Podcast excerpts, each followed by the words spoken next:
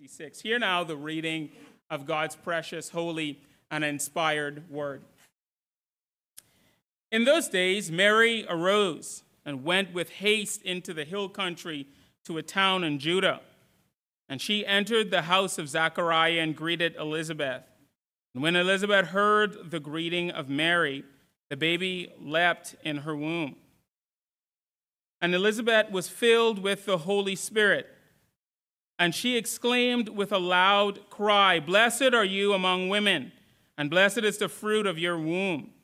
And why is this granted to me that the mother of my Lord would come to me? For behold, when the sound of your greeting came to my ears, the baby in my womb leaped for joy. And blessed is she who believed that there would be a fulfillment of what was spoken to her from the Lord. Mary said, My soul magnifies the Lord, and my spirit rejoices in God my Savior for he looked on the humble estate of his servant. For behold, from now on all generations will call me blessed. For he who is mighty and has done great things for me, and holy is his name. And his mercy is for those who fear him from generation to generation. He has shown strength with his arm. He has scattered the proud in the thoughts of their hearts. He has brought down the mighty from their thrones and exalted those of humble estate. He has filled the hungry with good things, and the rich he has sent away empty. He has helped his servant Israel in remembrance of his mercy, as he spoke to our fathers, to Abraham, and to his offspring forever. And Mary remained with her about three months and returned to her home. Well, all flesh is as grass, and the glory of man as the flower of grass. The grass withers and the flower fades, but the word of the Lord shall endure forever. And this is the word that will be taught unto you. Amen and amen. Let's go to our Lord in prayer. Father, we thank you, and indeed, this is your word, and these are your people. I pray that you might unite them together. And may whatever is said and already has been said and will be said and sung and read. May it all be very pleasing in your sight. In Jesus' precious holy name, amen and amen. Well, obviously, we're taking a break from our Ephesians series, and we're going to start a series in the book of Luke. And uh, we've entitled the series The Four Christmas Carols in the Book of Luke. I prefer to call them worship songs, but I needed some kind of alliteration, so I chose Christmas Carol. But um, why are we studying this? Well, first of all, the whole aspect of worship, or why we reflect on worship, has to do with the fact that this is our calling during the Christmas season. We're called to pause for a moment and just reflect on the worship of the living God. And these uh, four songs at the beginning of the book of Luke do that. They draw us to the worship of the living God. There's something that kind of, there's a theme that kind of spreads throughout all four of the songs, and the theme is simply this it's the praise God for his glorious salvation through the Messiah, Jesus Christ. That's the theme that connects all of them. But each one is individual. So, for instance, Mary's song that we just read, the Magnificat is what it's called, and it focuses on the character of God. The second song, Zacharias' song, the Benedictus, focuses on the visitation or presence of God. The angel's song, or the Gloria, which is the third song we'll look at, focuses on the proclamation of the gospel. And then Simeon's song, Nunc Dimittis, focuses on the peace that God provides through Messiah. And that's the four songs, and that's where we're going today. And so this morning, I'd like to look at Mary's song. And Mary's song is fascinating. Mary wrote this song when she was 12, uh, anywhere between, I think, 12 or 17 years old, according to the scholars. How many of you are between 12 and 17 years old? There's quite a few of you in here. Uh, could you imagine writing something like this at your age?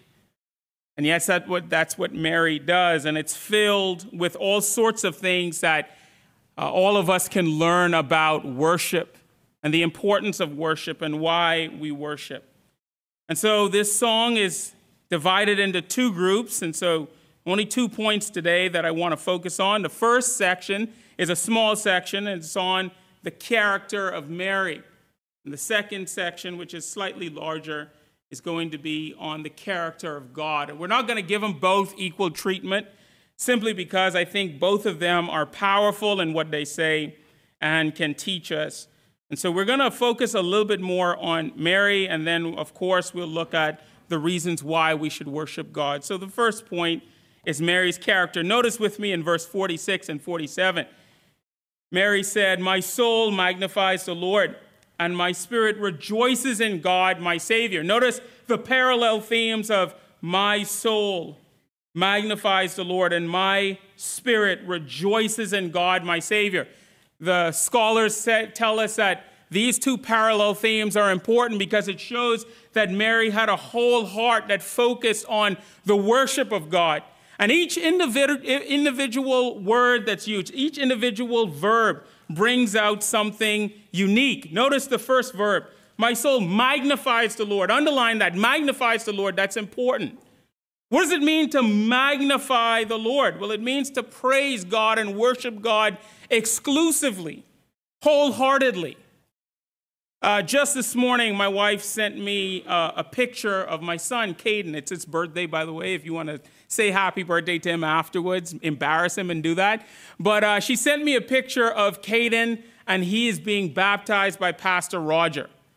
It's an amazing picture. And as I looked at it, I, I magnify, you know, on your phone, you could pick up your phone and you could magnify the picture. And I wanted to see his cute baby face, and so I had to block out Roger's face. No offense, Pastor Roger uh, your face isn't as cute as this little boy. And I was trying to look at his cute little baby face. Why did I do that? Because I wanted to magnify his face. And listen to me if you are going to praise God and worship God, you have to learn how to magnify the Lord and block out everything else. Why is this so important? Because we live in a distracted world. Every time I turn around, someone's on their phone or somebody's looking somewhere else. We have attention spans of gnats. And it's interesting because it filters into our worship with God. It's so hard for us to worship God. We don't know how to magnify the Lord because we live in a distracted world. One scholar put it like this Two of Satan's most powerful tools is distraction and deception. You better believe that's 100% true. But Mary says, No, I will not be distracted despite what's going on around me. I would not allow my attention to be thwarted away from the majesty and glory of God. I am going to magnify the Lord. Why? Because he's worthy to be magnified. What else can we spend our time looking at or thinking about? The ancient theologians used to call God the ens perfectissimum, the most holy, perfect being imaginable.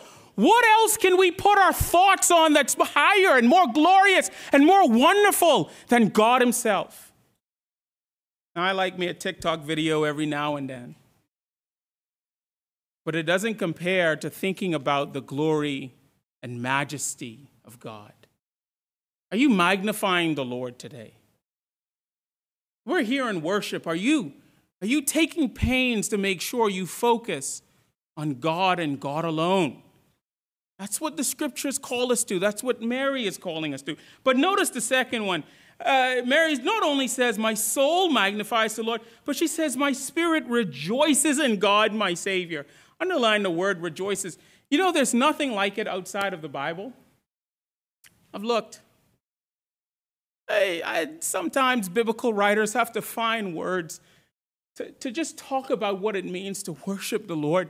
And this is one of those words. It means to rejoice. There's nothing like it. It's, it's, an, it's not something that could be uttered by words, but your soul is so overcome by the goodness of the Lord that you just, just kind of mutter out something. You don't know what it is. The, the closest thing I could think of was uh, this past Friday, we went by some good friends of ours' house, and and uh, their grandchild was there. And, and their grandchild kept running from one end to the house to the other. And you know what he was doing the whole time? He was giggling. I mean, he was just giggling. And the giggling was infectious. I mean, every time this young man giggled and ran from one side to the other, we couldn't help but giggle. What was he doing? He was rejoicing. He couldn't express how excited and how delighted he was to be in the presence of his grandparents. He just, he just kept giggling because he realized how loved he was. He realized how, how awesome it was to be in the place where his grandparents were. When was the last time you giggled before the Lord? When was the last time you were in the presence of the Lord and you just became overwhelmed by his goodness and grace? And you just rejoiced. Ah, some of you are thinking, Pastor Dennis, come on. I mean, you know, we're, we're not children. We can't act like that. Yeah, well, maybe we should. Remember David when the ark of the Lord came? David started rejoicing. I mean, he started rejoicing so much, his wife looked at him and said, Whoa, whoa, whoa. David, you need to calm that down. All this rejoicing and praising the Lord, my goodness, you're exposing yourself in front of all, all the servants. And David looked at her, and David was confounded. And I could just picture the things that she was saying to David David, you're making a fool of yourself. David, come on, you're, you're an educated man, you're a grown man, you're successful, you're good looking. My goodness, David, you're a Presbyterian. You're supposed to do things decently and in order. And we don't worship like that. And David looked at her and said, It was before the Lord who chose me above your fathers and above all his house to appoint me as prince over Israel, the people of the Lord. And I will celebrate before the Lord. What David was saying, in essence, is what Mary says in verse number 48 For he has looked on the humble estate of his servant. And David says, I am not too old to worship like that. What David was saying is, I'm not too educated to giggle before the Lord. What David was saying was, I'm not too proud to worship before the Lord because he has exalted me and magnified me. And because of that, I will magnify him. Sometimes we let our culture and our practices get in the way of truly magnifying and lifting up the Lord. Don't let it happen to you. It's appropriate for us to giggle before the Lord and just thank Him for the goodness and grace that He has lavished on us. Lavished on us.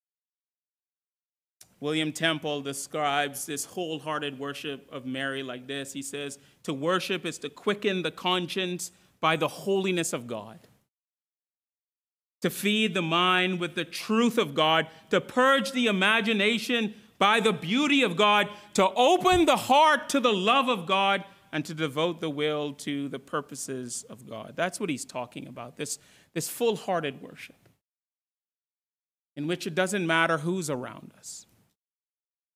We see God for who he is, and we cannot help but praise him. This is why Jesus warns us against insincere praise and worship. This is why Jesus warns us that when we come before the Lord, we need to make sure that what we say outwardly matches the content of our hearts inwardly. It's important. In several places, we see that. The risen Lord in the book of Revelation, when he's talking to the church at Sardis, what does he say to them? He says, You, Sardis, have a reputation for being alive, but inside you are absolutely dead. It's because they had a worship that came out of their mouth that didn't match the worship that should be deep down in their hearts. Or Jesus quoting Isaiah, talking to the Pharisees, say, They honor me with their lips, but their hearts are far from me. There's a danger with worship that's insincere. God wants worship that's completely sincere. And we see this even in our day today, don't we not? One of my favorite Christmas hymns is Lo, How a Rose E'er Blooming, and I found a version of it in German. And so I listened to it, absolutely beautiful, rapturous. And then I uh, looked up the people who uh, sang the song and realized that they were all unbelievers. And it's true, unbelievers sometimes sing the best Christmas songs. But they're an example of people who worship God with their mouth beautifully but inwardly they're dead. And maybe that's you inside here today. You sang all the songs, you know the songs by heart. You've been in church almost your whole life, you've been around Christianity your whole life. And outwardly you sing the beautiful songs of Zion, but inwardly you're cold. You might say to me, Pastor Dennis, how, how can I reverse that? How can I feel what Mary is feeling here, magnifying the Lord and rejoicing? Well, the scriptures tell us, look at verse number 48. The first thing is that Mary humbled herself before the Lord. Humility. Augustine, the early church father, says that what is essential thing for religion and discipline of Jesus Christ is this. I will reply first is humility, second is humility, third is humility here's what the scriptures are calling us to. If you are serious about worshiping God and magnifying Him and rejoicing in the Lord your God, you have to humble yourself before the mighty hand of God. A few months ago, I called or I reached out to a friend and I said, Man, I, have been preaching and teaching and I feel somewhat dead inside. Can you please pray for me? And he did and he started sending me Christmas, he started sending me uh, hymns, and he started talking to me. And through that process of humbling myself before him, the Lord gave me my passion and desire back. In the same way, if my children come to me and they say, Daddy, I'm hurting, I would do everything I can to stop that pain. If you are in here today and your soul is sick, and inwardly, you have no desire to serve the, God, the Lord, but you do it outwardly because you know you're right. Go to Him and ask Him to put those, those feelings of joy and peace in your heart, and He will do it because He loves you. Notice the text says in verse 48 For He has looked on, that word looked on is a powerful word because it means the same way a parent, a doting parent, looks on child. I love visiting new moms and new dads because when they bring out their small child, uh, they hold that child in their hand and they look on them like they're the most precious thing in the world. And that's what God does to you. He looks on you because you are the most precious thing in the world to Him. That's the heart of the one that worships the Lord. They magnify the Lord, their spirit rejoices in God my Savior. All right, notice the second portion. The second portion, of course, is all about God and focuses all on his attributes. And there are four attributes of God here, and we'll go through them quickly. The first attribute is that of his power. Look at verse number 49. It says, For he who is mighty has done great things for me. He who is mighty. Do you know that God is powerful and mighty? At the beginning of this text in Luke chapter 1, it says that God, who is so mighty, he is able to do the impossible, the miraculous. He made a barren woman have a child, and he made a, a woman who had not yet been with a man had a child. That's an example of how powerful God is. And sometimes we forget that God still traffics in the miraculous. We think all that stuff is for the Old Testament and for the Pentecostals but it's not. The power of God exists for you today if you believe Him. That's a part of His attribute. He's powerful. But the power of God is also seen in the mundane, the everyday life. Now, for most of us in here today, miraculous things don't happen to us. We go about our lives, we wake up, we brush our teeth, we take a bath, we go to work. You might say, Pastor Dennis, nothing ever happens to me. My life is boring. Well, praise God. Praise God, your life is boring. One of my favorite stories I love to tell uh, young people who have grown up in covenant homes are, are is this story. Uh, Alexander Archibald, he was the president of Princeton. And uh, he uh, was in his office one day studying, and you know, he's a Presbyterian, so he's a little stiff shirt, and he's like sitting down there studying and doing all that stuff. By the way, I love Presbyterians. I'm not dumping on you today. I'm a Presbyterian, by the way. I'm a Presbyterian minister. I have the card and all that, but, but that's who he was, right? And, and Alexander Archibald was sitting inside his, his office, and, and someone broke into office and said, Dr. Archibald, you wouldn't believe the great providence that God has allowed to happen to me today. I was going around a bend and, and my horse slipped and my cart fell and I held on to a, a branch. And by God's great and mighty providence on my life, I was spared. Dr. Archibald looked at him and said, Is that the case? Do you know for the last 20 years I've gone around that bend and nothing has ever happened to me? That's the greater act of God's power. And let me, uh, let me help you understand something today. Yes, God's power is seen in the miraculous, but you better believe it takes just as much power for a godly woman, for a godly man, to go through their entire life. And their testimony is I had two parents that loved me and cared for me, and I never knew a day that I didn't know Jesus Christ as Lord and personal Savior. The power of God is seen in the mundane. Also, notice that the power of God is seen, or notice the holiness of God. In the very next portion of the verse, it says that God is not just mighty, but holy is his name. Holiness is the characteristic of God that is most seen of God in all the Bible. In Isaiah 6, we have this great worship of the angels, and they're crying out, Holy, holy, holy is the Lord of hosts. The whole earth is filled with his glory. It's the holiness of God.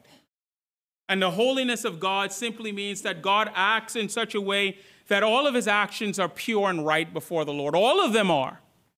That's why, of all the verbs in this section, there's about 10 verbs that belong to God and what God does. Eh, if you go through them, you could put holy in front of each one of them because every action of God is holy. It's the central aspect of who God is.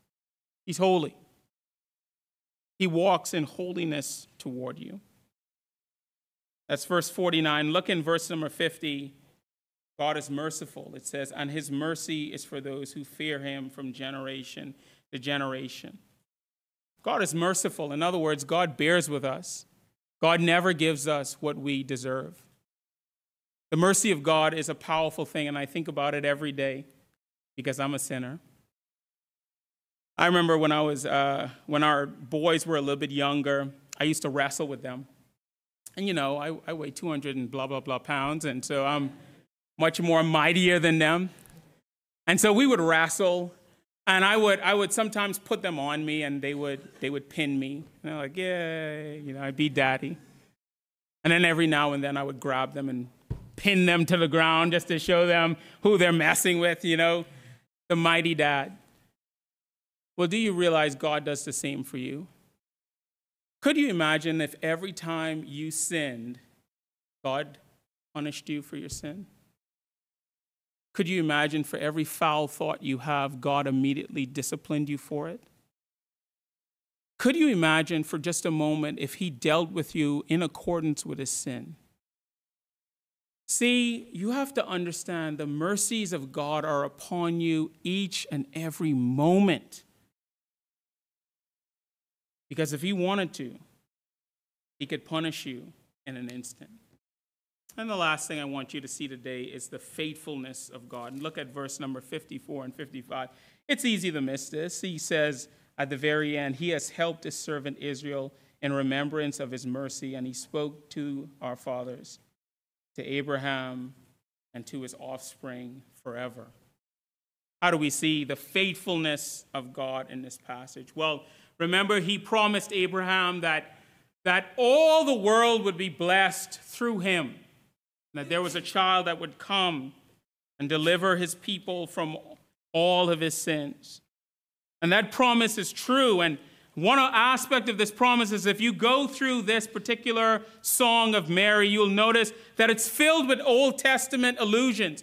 Some say up to 15. And as Mary began to think about the promises of God and all that God has said to, to her, she began to burst out in songs. Why? Because she remembered the faithfulness of God. Beloved, how do we know God is faithful? Look at Christ. Christ came to earth and died for us to turn us into worshipers.